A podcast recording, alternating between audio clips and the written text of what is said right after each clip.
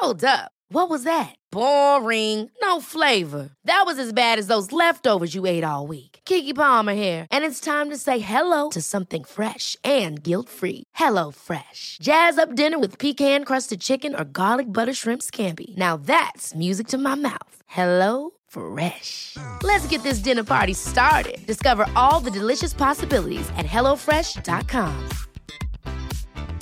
It's that time of the year. Your vacation is coming up. You can already hear the beach waves, feel the warm breeze, relax, and think about work. You really, really want it all to work out while you're away.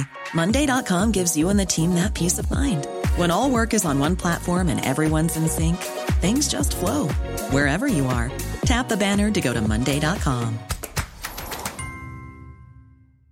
When you're ready to pop the question, the last thing you want to do is second guess the ring. At Bluenile.com, you can design a one of a kind ring with the ease and convenience of shopping online. Choose your diamond and setting. When you find the one, you'll get it delivered right to your door. Go to Bluenile.com and use promo code LISTEN to get $50 off your purchase of $500 or more. That's code LISTEN at Bluenile.com for $50 off your purchase. Bluenile.com code LISTEN. Welcome, sweet angels, to yet another episode of After Work Drinks with. This week, we're speaking with Pandora Sykes, journalist and co host of the incredibly popular British podcast, The High Low. Pandora's first book, How Do We Know We're Doing It Right, is released in Australia on July 21st, and ahead of its release, we gobbled it up and then asked Pandora about everything from the social identity of motherhood to what it means to be flattened as a woman to the way that women are presented in the media. We found this discussion incredibly informative and interesting, and we know you will too. Please share it, rate, review, and subscribe, and we will see you again next week. Enjoy. Bye.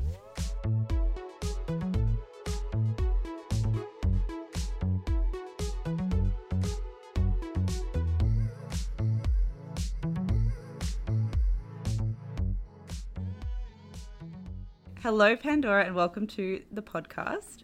Thank you so much for having me. We're so happy to have you here, and we absolutely loved your book. Thank you. I'm really chuffed to hear that. Thank you. I really loved you started the book by saying that this book won't help you get the right life because what it really is is breaking down the fact that achieving the perfect life is a myth. Do you remember when you realized that that was true for you? Was there a specific moment? Genuinely not. Um, I, I don't think I really even thought or necessarily realize that that's exactly what the book was doing till almost at the end because you write all the essays well i wrote all the essays separately. And then um, i started to realize these overarching themes as i was as i was writing them.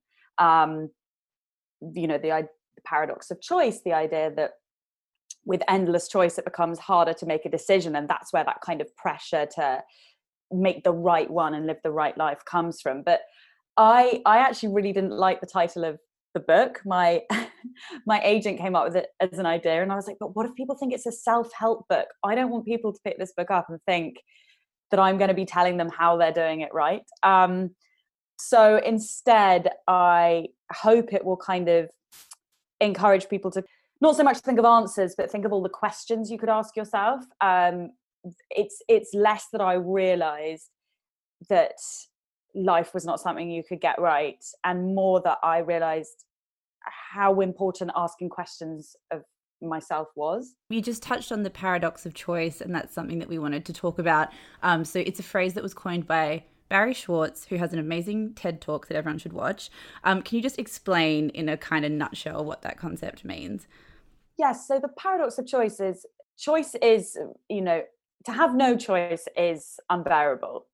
Um, but to have too much choice can be confusing. He said we've fallen into this trap where we think that because choice is good, it's only good.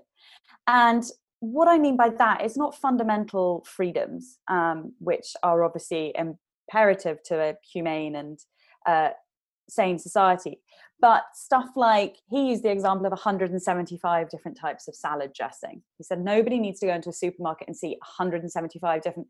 I think that might be a US thing because I'm not seeing 175 salad dressings in Sainsbury's. But anyway, I digress. And I, my example was nobody needs to go online and scroll through 88 pages of black dresses.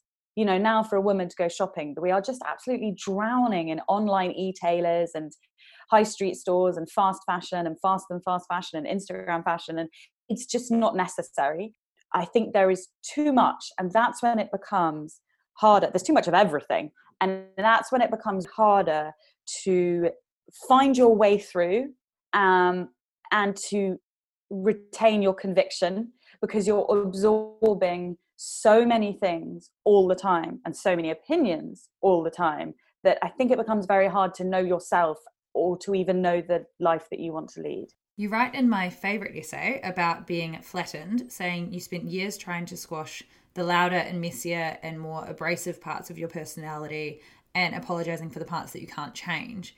Can you explain what flattening is and why you think that so many women ascribe to this kind of way of being? So, flattening, I think, is historic, but we're seeing it funneled through the lens of social media and the internet now, which gives it quite an interesting dimension. But the way I saw it is that women were constantly making themselves smaller or more palatable or just like easier to understand um, in order to feel like they fitted in, whether that's in their personal life or in the workplace. And I think that that is um, a product of a patriarchal society where women are told that there is only so many ways that they can be. But I also think it's now something that's so um, ingrained in us that we perpetuate it even amongst women. Um, I think some of the judgment of other women can come the worst from women. Um, but that's not because I think that women are evil bitches and it's handbags at dawn. It's because I think that they've been trained to or we have been trained to believe that there's only so much space um, and then that gets so much more complicated for women that aren't white and middle class. You know if white and middle class women are feeling like oh there's only so many of us that can exist you know uh, someone from a working class background or a black woman is being told that there's you know only space to have one of her somewhere. Oh we've already ticked that box. And so flattening i think is a um a societal uh, entrenched historic thing, but I also think it's a very modern thing too. It's just being renosed constantly. And it really kind of extends to the way that we present women in media. And you had such an amazing, um, beautiful quote about that, which I quickly wanted to read out um, in regard to Meghan Markle. So you said she has been flattened into a paper doll, on one side a victim, on the other a hero, with nothing in between. I know this is a big question, but do you see that representation of women in media changing at all? Like, are you hopeful that it's shifting, or do you think it's, it's kind of stagnant? I feel like a lot of it is kind of like empty rhetoric because we're talking a lot about how unruly women are. You know, there's lots of like, there's lots of content out there that's or conversations happening that are about how complicated women are or how badass they are or you know getting naked on instagram or all these ways that we're meant to think that women are now allowed to be their kind of complicated, conflicting selves in all their glory. But in practice, we are not seeing that happen. I think it's a load of hot air. Like it's not even, it's Meghan Markle's not even part of the conversation about Meghan Markle anymore. It's all about what you think about what other people think of her. Like either you agree with what other people think of her or you don't agree. It's it's not even about the woman anymore. So I'm I'm hopeful that that can keep changing but I, I don't think that um, just because we're talking a lot about it or people are writing books that get in the bestseller chart or there are women that you can follow on instagram that are really outspoken like I, I don't believe that that means we're there yet. I think that's a start but i think that yeah i think that in practice it's it's unfortunately more complicated. Yeah totally. Um, i think that your assessment of success and specifically of fear of missing out on goals, would really resonate with a lot of people, particularly where you reevaluated what you thought was ambition and passion driving you to do more and be better, but now you've come to the realization that it's actually a negative space. Can you explain that thinking a bit further? Yeah, I used to um I used to think that I was kind of driven by uh ambition, like a, a positive, healthy, you know, need to move forward and then i realized that quite often and now it's something that i really have to interrogate daily I was pushing myself from a place of not feeling like I was enough. So it was a negative space. It was less about what I wanted to achieve and more about what I wasn't or what I hadn't or what I didn't. And I do, I, I see this kind of, you know, the hashtag goals culture as being a pretty dangerous example of that because it encourages us just to focus on the end goal. Um, and to disregard the process as something that might be meaningful or valuable. And actually, it's the achieving of something rather than the achievement that is so restorative and building and that's where you learn and that's where you get the joy because the actual moment of something being finished the actual moment of the success is very small compared to the moment of striving for it and working for it and I don't think it's surprising we're at this point because all we're seeing is like visible product from people. Um, we're not really seeing process, and I don't think we should have to see process to know that it's happening. Um, but we are at a point at the moment where we feel like if we can't see something, it didn't happen, and I think that that is bringing us to a to a point where we're just seeing a lot of goals actualized and not thinking about what's bringing us to that point. And that was where the acronym of FOMOG came up with a fear of missing out on goals, which is not my acronym. I, am pretty sure it came from a young model called Leomie Anderson who was worried she was not going to reach her goal of being a millionaire by the age of 25.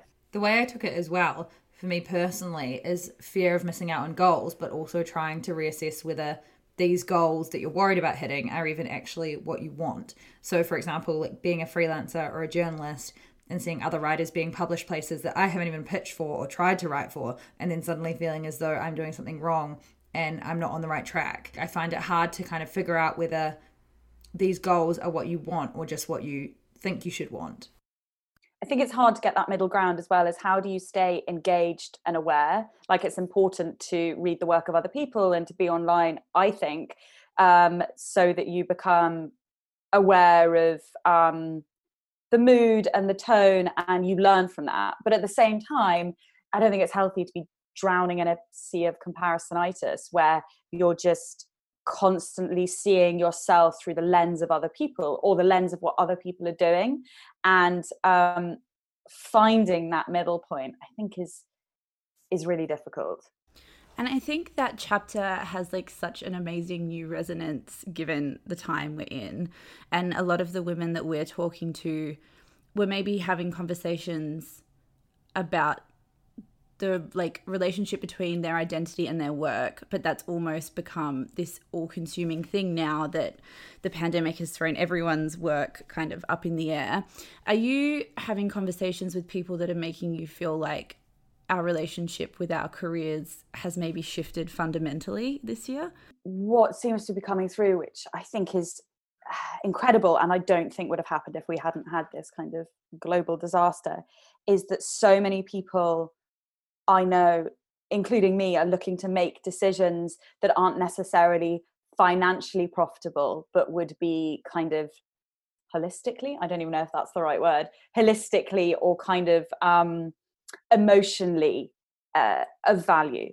And that is just not something that we have necessarily been led to think is always a good idea. Like you know we've always seen progress as earning more money or you know having an increased social status. And what the pandemic's done is it's it's ripped away the bulk of a lot of people's salary and it's made you look at things in a different way that I really did not see happening in a capitalist society. And I think it has led to people having really good discussions about work. I, I, it hasn't really been um, different in my life because I work from home with or without lockdown. But I know that a lot of people, when they started working from home, had to have conversations with their team or with their boss where they said, look, just because I'm always around to work doesn't mean we should always be on.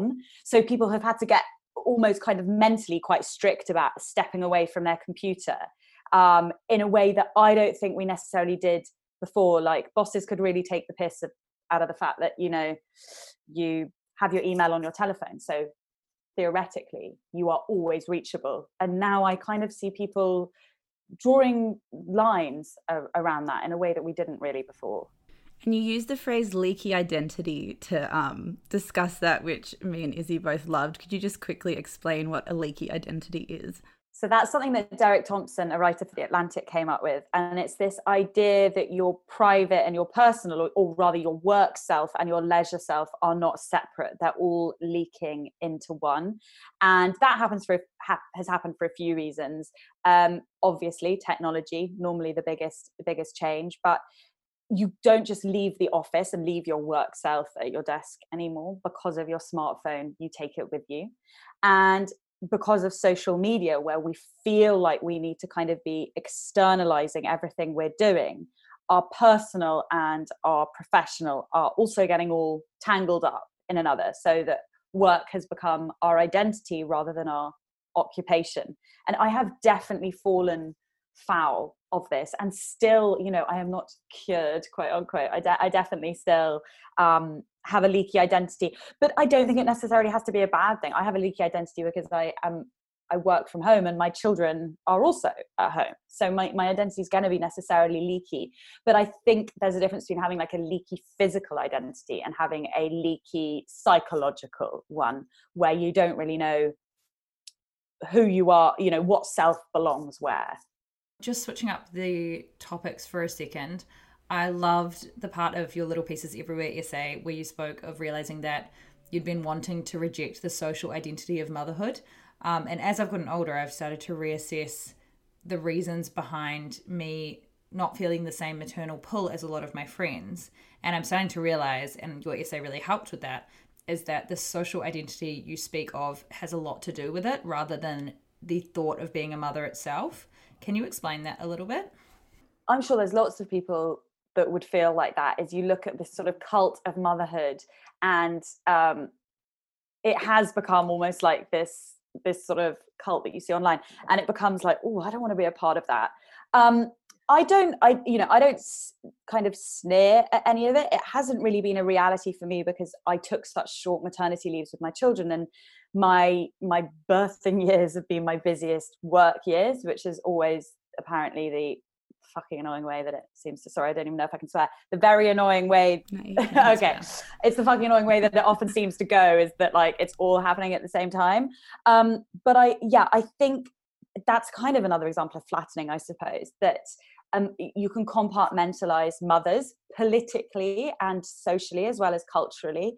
Um, i've had it happen to me where I've had children and all people have done is ask about my children as if I couldn't be producing interesting work at that time. But then it can also happen the other way when you know women are kind of forced to deny the existence of their children in order to be seen as kind of serious working people. Where i think we've got this really dangerous thing is what Jacqueline Rose called the neoliberal intensification of parenting. So, this very dominant motif of the white middle class mother with I mean, embarrassing. I'm wearing a Breton t-shirt, but you know, children, children dressed in identical Breton t-shirts and kind of like, uh, you know, uh, babyccino, like just musical classes, baby massage. This whole sort of like community that you have to subscribe to, um, and that it's assumed that you're part of, and that is excluding a vast swathe of mothers. Um, there is i mean the, i interviewed recently uh, a brilliant woman called candice brathwaite who wrote a book called i am not your baby mother and it was it's the first book that's been published in the uk about black british motherhood which is that's so crazy we listened to that and we were both so shocked it's crazy but and then even if you look beyond that okay so now we finally got a, blo- a book about black british motherhood but like is there i don't think i've read a book about like motherhood within the South Asian community. Like it's it, it you know it's we're making like the smallest baby steps towards diversifying motherhood, and um, that's I think what I mean by the social identity of motherhood is that I I don't reject the community itself. I love I have a lot of friends with children. I, like I love that. I reject those labels and that kind of instant classification that comes that comes with it. This episode of After Work Drinks is brought to you by Bumble. Though most of us singles have probably been on a date or two via Bumble, it's much more than just a dating app. With three different modes that include professional networking and friend finding, as well as dating, Bumble is a social network by women for everyone. Launched in 2017, Biz is Bumble's fresh take on networking, with an emphasis on finding professional opportunities over job hunting. Users can instantly find others who are looking to network, connect professionally, and mentor. Adding to Bumble's vision of becoming the social network for people you don't know yet, Biz is powered by the notion that one connection can lead to the opportunity of a lifetime. Download Bumble today and make the first move. One app, three modes, one mission. We wanted to pivot quickly to fashion for a moment um, because you touched on something that we've been talking about a lot recently, which is this weird um, paradox on Instagram, which is that it kind of originally was a place to showcase originality of style, and that's how people became popular. And in recent years, it seems like it's shifted to creating a homogenous style where there is a very specific Instagram uniform that everyone seems to be adhering to. And now we even feel in our own lives like we are like somehow accidentally morphing into that and we don't even know how. Um, and you write about that amazingly in the book. So would you mind just talking about why you think that shift has happened and what you think it kind of says about where we're at? I think it's really hard to resist as well um, because when you start looking at do I like something because other people are doing it or do I like something you know from my autonomous self like it's not always it's not always possible to to to answer that as well I think it's happened because um, I, I, in the same way that I think Instagram has turbocharged trends, so that we don't just have trends now, we have like micro trends and micro micro trends, is that everything is everything changes very quickly, and it's quite hard to get a footing. And I think what we've seen is that you will be digitally rewarded for looking like you've kind of nailed it at a specific time and so then i think what happens is lots of other people see that sort of perceived success i mean granted it's a it's a small success it's a fashion success but nonetheless people see that success and then think that that is the formula. That's the way to look like you belong or to feel like you belong. And and women have always done that in that we have always um or even human beings we've mimicked one another. That's how we learn that's how we socialize that's how we feel safe that's how we feel part of a tribe. But obviously if we've seen anything and not just in fashion we've seen that kind of tribal discourse has gone really crazy in the last few years and it's amped up in, even in the last six months where there's this real idea that you know these are your people and you belong to this and i think the danger of that on instagram is that it is really buying into the fact that women feel like they are not enough and that they need certain trinkets in order to belong. And when you see people being rewarded for that behavior, it, it feels subconsciously like it's something that you should be doing or you should be wearing.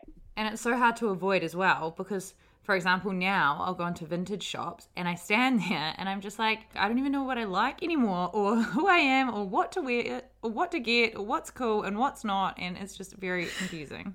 And it's like you're always influenced by someone. So it's like you said, you can't even say there's an authentic level of of being inspired by someone versus an inauthentic level. You know what I mean? Because that's what you're always doing. Maybe you used to be inspired by Chloe Sevigny, but now it's an Instagram influencer. It's like one's not better than the other, but I don't even know how you figure out who the hell you are and all amongst it. anyway, sorry, you've stumbled on us during a crisis. But that's, but that's really normal, I think, is to be every day thinking, who am I and what do I want? The danger is that we seem to think we should have an answer to that.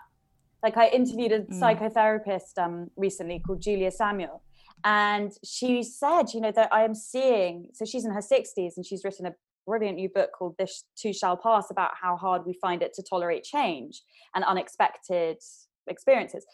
And she said you know i am seeing it really in your uh, generation and you've just got to accept that you are made up of many selves and those selves are changing every day and you will never truly know yourself. And i think that because that's so uncomfortable people we're actively resisting it and um, as for being influenced, as you say, you are always going to be influenced by something. So it's you don't want to get totally lost trying to be a completely autonomous self because this is actually impossible. It is actually impossible. You'd have to move to Mars. Like there would have to be no one else existing for you to not. I would be influenced by like the pellet. Then you would be influenced, and and and that's and that's okay. But I think feeling lost is actually quite a good thing because it means that we're like interrogating ourselves. It means that we're asking questions. I don't think it's comfortable, but um, I don't think it's a bad thing something we were quite um, relieved to read uh, you write about was the fact that you can get like a total cultural overload because obviously it's such a huge part of your job to be tapped into the zeitgeist and across the shows and the books and everything um, and you you appear to do it so effortlessly but I can imagine behind the scenes it can turn into a kind of pressure. Um, how do you navigate that informational overload? I don't think I'm actually nearly as connected as people would assume that I would be. Like I'm not on Instagram all day and I don't, you know, read like rolling news bulletins and I have my phone off more than I have it on. Um, just because I don't think that in order to absorb that stuff, you need to be um, immersed in it 24 7. Um, I, I don't think that there's anything good from that. Um, I actually don't feel as overloaded as I have witnessed a lot of people feeling. But I think that's only because I have had very bad insomnia for the last two or three years, and I've had to really look at how I interact with technology and when I and when I look at it. So like I very rarely watch TV in the evenings. I very rarely even have my phone on in the evening. So annoyingly, I have spent a lot of time at my computer in the evening, which is basically even worse. So it's not like I've got that far with that. But because I've had to make those changes, I think I have looked at kind of overload uh, from a personal point of view before I think I saw it becoming a real kind of cultural conversation. But I, I'm not really, honestly, on top of anything except maybe what books are coming out now. Like, I don't think, and I think this is a really dangerous idea, that you can expect yourself to be on top of everything at all times. Like one of the questions I get asked a lot is how do you manage to read so much? Well, I read so much because I do virtually nothing else with my evenings. Um, I am not a fan of cooking. I'll cook sometimes, but like that's not how I don't find it relaxing to spend two hours cooking. Um, I don't really do very much exercise. Um, which I'm not saying is a good thing, but these things have slid in order for me to do lots of reading. And I'm not out every night as well. The, the danger, I think, is that people think, oh, I have to be across absolutely everything. Well, someone who's really up on what music's coming out or has seen every new release at the movie theatre is going to be way, you know, more informed on that than I am on books. Um, you you can't be engaged with everything. You have to pick your poison, for want of a better word another part of the book that I loved was when you wrote about embracing the idea that happiness isn't a static state. Can you expand on that a little bit? I think there's so when I started looking at happiness, I bought uh, a lot of books or looked at a lot of books in the library, and they were. I'm looking at them now on my bookshelf. They were almost all yellow, which I think is quite funny. That is the I mean, that's the emoji color, isn't it? That's the happy color. But also, um, it made me realize that the way that we talk about happiness is almost like it's something to catch and pin down rather than it being um, something quite elusive and transitory and that happens at the kind of peak of your experience. So the way we talk about happiness now i think is how we should talk about contentment. Like day to day you should be striving for contentment in your life with peaks of happiness you know like a really great party with friends or a lovely holiday or um, a really great bit of work news but like you shouldn't feel happy all the time um, and also you can't feel happy all the time. It's a it only exists with sadness. It's a contrastive state. Cool fact a crocodile can't stick out its tongue. Also you can get health insurance for a month or just under a year in some states. United healthcare short-term insurance plans underwritten by golden rule insurance company offer flexible budget-friendly coverage for you. Learn more at uh1.com it's that time of the year. Your vacation is coming up. You can already hear the beach waves, feel the warm breeze, relax, and think about work. You really, really want it all to work out while you're away. Monday.com gives you and the team that peace of mind. When all work is on one platform and everyone's in sync, things just flow wherever you are. Tap the banner to go to Monday.com.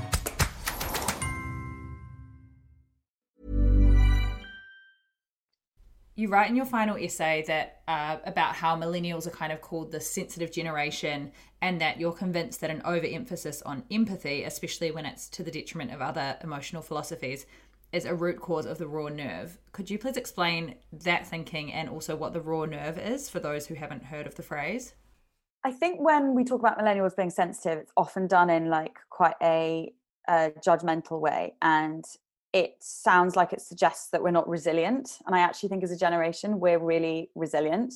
I do think we're more sensitive um, necessarily to the way culture needs to change or the things that have been perpetuated that shouldn't be. So I think there is a real difference in those two. Um, and I think probably uh, on paper, kind of me criticizing empathy could sound dangerous, but it's not the concept that we believe em- empathy to be that I'm criticizing.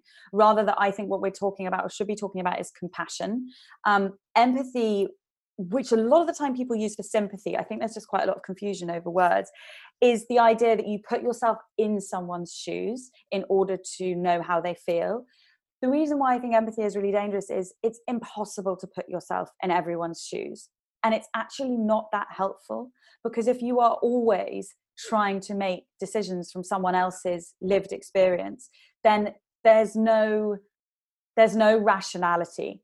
I think we should be compassionate to how other people experience the world and their experiences. But I don't think we should expect, I think it's quite arrogant to assume that we can put ourselves in everyone's shoes with all our own privileges and complications and differing statuses in the world so that's that's why i think that empathy has limits and that we should be looking more i mean paul bloom psychologist paul bloom calls it radical compassion um, and that's a political thing actually radical compassion you touched a bit before on how you have your phone off a lot, which will be quite wild to some people because I can't remember the last time I had my phone off apart from on a plane.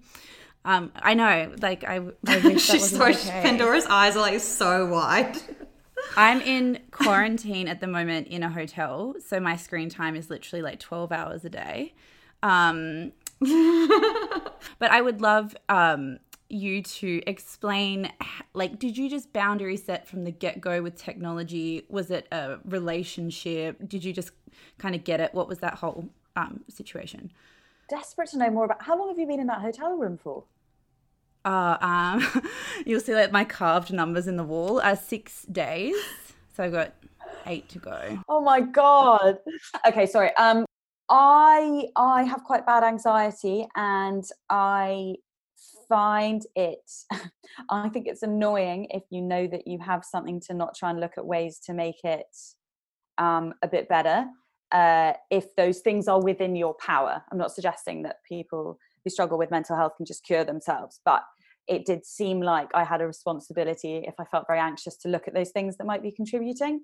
Um, and again it was the same with the insomnia you know to try and look at the like trying to cure yourself of insomnia is really boring you know you have to look at like it's it's all the dull stuff. It's like no wine and no coffee and no screen time and all those things. So i was trying to sort of look at ways to make uh, those feelings you know to minimize those feelings um, and technology is unsurprisingly a massive one. And now that i am further away from it um, like typically i i've been using it more this week because obviously the book's coming out next week and i just launched a new podcast. So i'm kind of on on social media every day. But normally i don't keep the instagram app on my phone and i download it once a week. I check twitter maybe once a day. I'll turn off my phone for a whole weekend. Um, because i feel like it's really important to see your phone as a tool that serves you rather than you being like a slave to it. And because i've now taken that step back from social media i can feel i can register that i feel differently now. Where like th- this morning i started my day by looking on instagram and i got out of bed and i i felt kind of rubbish. I'd seen holidays that people were on which is incredible. I did not realize that was happening. So holidays that people were on and you know i saw people having great times and having all these opinions and i felt like weighted by it i felt weighed down by it and I had been awake for 10 minutes. And when you have that critical distance, I think, like I now do, and you can feel this change in you when you're on your phone a lot, it becomes something that it's something now that I really want to protect. I I can't I can't produce the amount of work that I've been trying to produce in the last year or be the mother that I want to be whilst also being fully engaged all the time with what's happening on my phone and the internet. I just can't. And so I had to pick. Yeah, it's so true as well, what you say in one of your essays that with so many things to do, so there's Netflix with a billion shows that you haven't watched, all these books you need to read, podcasts you haven't listened to, um, all of these things that you have to do. So if I have a free night, I end up standing there feeling overwhelmed by all of this choice and all of these kind of must do activities that I end up just getting overwhelmed and doing nothing and scrolling on Instagram all night. I think there's absolutely nothing wrong with doing nothing, but um, filling what uh, Adam Phillips calls those vacancies of attention, I think it's quite dangerous um, because you've come away feeling like you've achieved nothing, but also feeling totally overwhelmed at the same time. Um, I think lots of people have actually uh, dealt with that quite well during the pandemic. I think because we had to use our telephones to socialize almost entirely, quite a few people who were admittedly obsessed with their phone before found themselves kind of tiring of it and going away and doing something creative. Like, you know, unsurprisingly, people are spending a lot of time kind of titivating their home. Like, I've been doing a lot of painting of furniture and painting of walls and putting up shelves and doing that kind of thing. And for me personally, I, I find that much more fulfilling. Okay, final question. Because our podcast is all about sitting down to have a drink together, all things aside, coronavirus, children, being allowed out of the house, if you could get a drink anywhere, where would that be and what would your drink of choice be? Am I allowed to choose a different country or does it have to be within my choose a different country. Yeah. Okay, so uh, after work, I would fly to Um, I would go have an Aperol Spritz on the Amalfi Coast. At Palazzo Avino Love. on the Amalfi Coast. Amazing. That sounds lush right now. I know. For me especially. We're not allowed alcohol. My friend's trying to smuggle yeah. me in a bottle of wine and a kombucha bottle on Friday. So wish her luck. oh my god. Okay, thank you so much, Pandora. We really appreciate your time. Yes. Thank you so much, guys, and best of luck in London. Thanks, Pandora. Bye. Bye.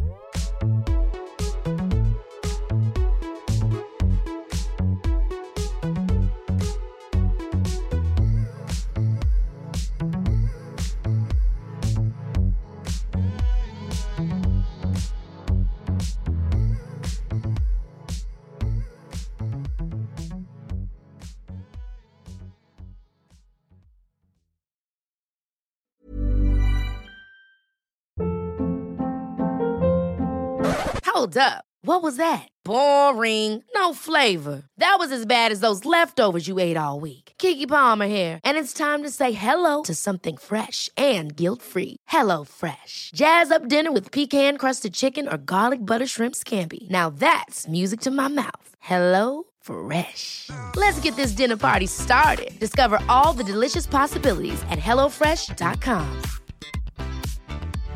Hey, it's Paige DeSorbo from Giggly Squad. High quality fashion without the price tag. Say hello to Quince. I'm snagging high-end essentials like cozy cashmere sweaters, sleek leather jackets, fine jewelry, and so much more. With Quince being 50 to 80% less than similar brands.